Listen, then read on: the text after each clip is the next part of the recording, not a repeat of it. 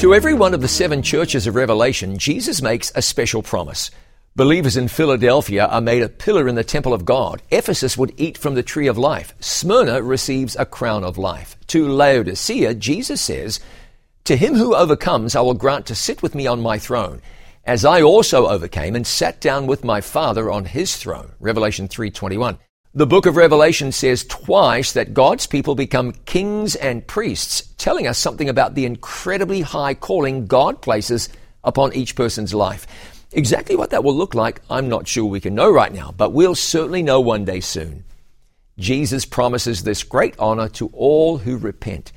God offers you more than you could imagine. The only logical thing to do is to claim that blessing and live your life in connection with heaven.